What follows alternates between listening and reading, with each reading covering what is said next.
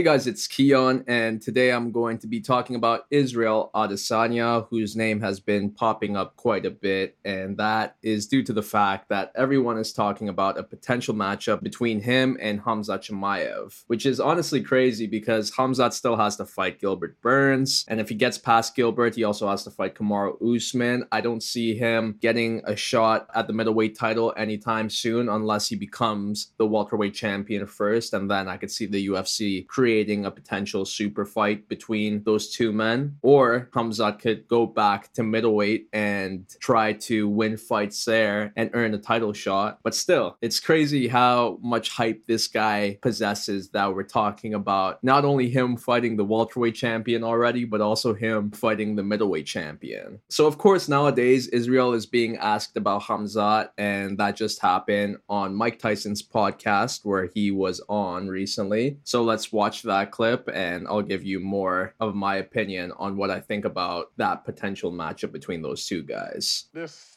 tweet. This tweet. Yes, by Hazmat. Oh, Khamzat. Yeah, that's right. Khamzat. Kumquat. No, Hamzat. Kumquat? Yeah. Damn. yeah. I think Kobe called him Kumshot. I never said it. Kobe.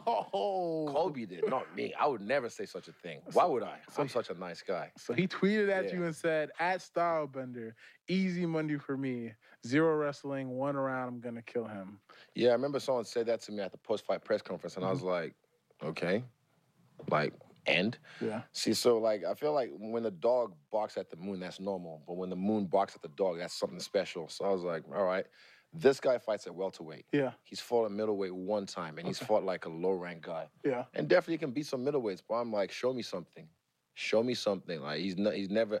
His last fight was impressive, and I said I might not like you, but if I'm impressed by what you do, I'll give you props. Yeah. He's a beast, but he's a beast at 170. So that was his thoughts on Hamzat Chimaev, and he said all the right things. Right now, there's this narrative that Israel is scared of him, which I honestly think is ridiculous. He is the middleweight champion. He's been in some very tough fights. He's fought some very good opponents, and to say that he is scared of Hamzat at this point is a little ridiculous, in my opinion. I get it. Hamzat looks very impressive so far, and I understand the hype and excitement that is surrounding him at this point. But to say that Israel Adesanya, who has proved that he is championship material, that he is scared of someone who barely fights at 185 thus far, I just don't agree with that. So when he says, show me something, I get that because Hamzat has looked impressive thus far, but it's been against lower ranked fighters. Now, if he beats Gilbert Burns and does it in dominant fashion like he has his previous opponents, then I think Israel should start paying attention a little bit more. But right now, Hamzat has to prove himself. This is his biggest test to date against Gilbert Burns. And depending on how he does in this fight, really tells a lot about what's going to happen in his future. And beating Gilbert Burns doesn't automatically mean he's going to beat Kamaru Usman. They are two very different matchups stylistically. Kamaru is a world class wrestler, just like Hamzat. Now, don't get me wrong, I'll be intrigued with that matchup if Hamzat gets past Gilbert Burns in dominant fashion. I'd love to see Kamaru and Hamzat collide and see how their styles go up against each other. So, if anything, if Hamzat gets past Gilbert Burns very easily, Kamaru is the one who has to start taking notice. And let's say Hamzat gets past Kamaru very easily, or even just gets past Kamaru and beats him, that's when Israel is going to have to start seriously taking notice to Hamzat as well. Because I could see a situation where Hamzat gets an immediate title shot at 185 if he becomes the 170 pound champion. That's a big time money fight, and it would have a lot of hype if Hamzat is at that level, especially since Israel has gotten past everyone in his division already. There really isn't anyone left, and I understand why people are interested in that Hamzat Israel matchup because not only is he a new face, but he will without a doubt be the strongest grappler that Israel would face. Because let's be for real, 185 isn't filled with many strong wrestlers. The only ones I could say who are really good with their grappling at 185 are Derek Brunson, and Kelvin Gastelum. And I know you got fighters like Robert Whitaker, Marvin Vettori as well, who know how to grapple, but I just put them like a tier below someone like Derek Brunson and Kelvin Gastelum. More so Derek Brunson because Derek is still high in the rankings at middleweight. But still, I think Hamzat's wrestling is better than his. Right now, I think Hamzat is the best wrestler in the UFC aside from Islam Makhachev. That's actually a hard thing to decide who's the better wrestler because they're both very good. But I might have to give the slight edge to Hamzat, but that might just be due to all the hype that he has built for himself so far. So if Israel was to go up against him, a very strong wrestler, I gotta be honest, I see him having troubles in that fight. And I get in this clip he was saying how Hamzat is a 170 pounder, but Hamzat is a big 170 pounder who can easily compete at 185. Yes, Israel would have the size advantage, but Khamzat is someone who trains with Alexander Gustafsson, and he's still able to take Alexander down. And Alex is someone who fights at light heavyweight and heavyweight. It reminds me so much of Khabib, with how Khabib was able to wrestle big guys as well. And when you have someone who can do that, then you know their wrestling is very good. And since Hamzat has proved that he can compete at 185 thus far, then I understand the narrative of him being someone that can give Israel problems. Because stylistically, that just makes sense. But to say Israel is scared of him, I think that is a complete joke. Israel doesn't seem like the type of guy who fears anybody. In fact, I feel like he's the type of guy to welcome these challenges. But I also think that he's the type of guy to understand the threat that is Hamza Chimaev if Hamza is able to reach his level. But the thing is, that may be closer than he thinks. Because if Hamza gets past Gilbert Burns, then it's a title shot for him. And if he gets past Kamaru Usman and becomes the champion, then it's time for a super fight with Izzy. But honestly, I don't even want that super fight right away. I want to see Khamzat defend his belt against Shavkat Rakhmonov. That's the fight that I'm interested in the most, to be honest. And look, I could see why he is confident in his chances against Israel Adesanya. I may have to agree with him because I believe wrestling is the most dominant style of fighting in MMA. And with him continuing to improve on the feet, Khamzat is going to be big troubles for many at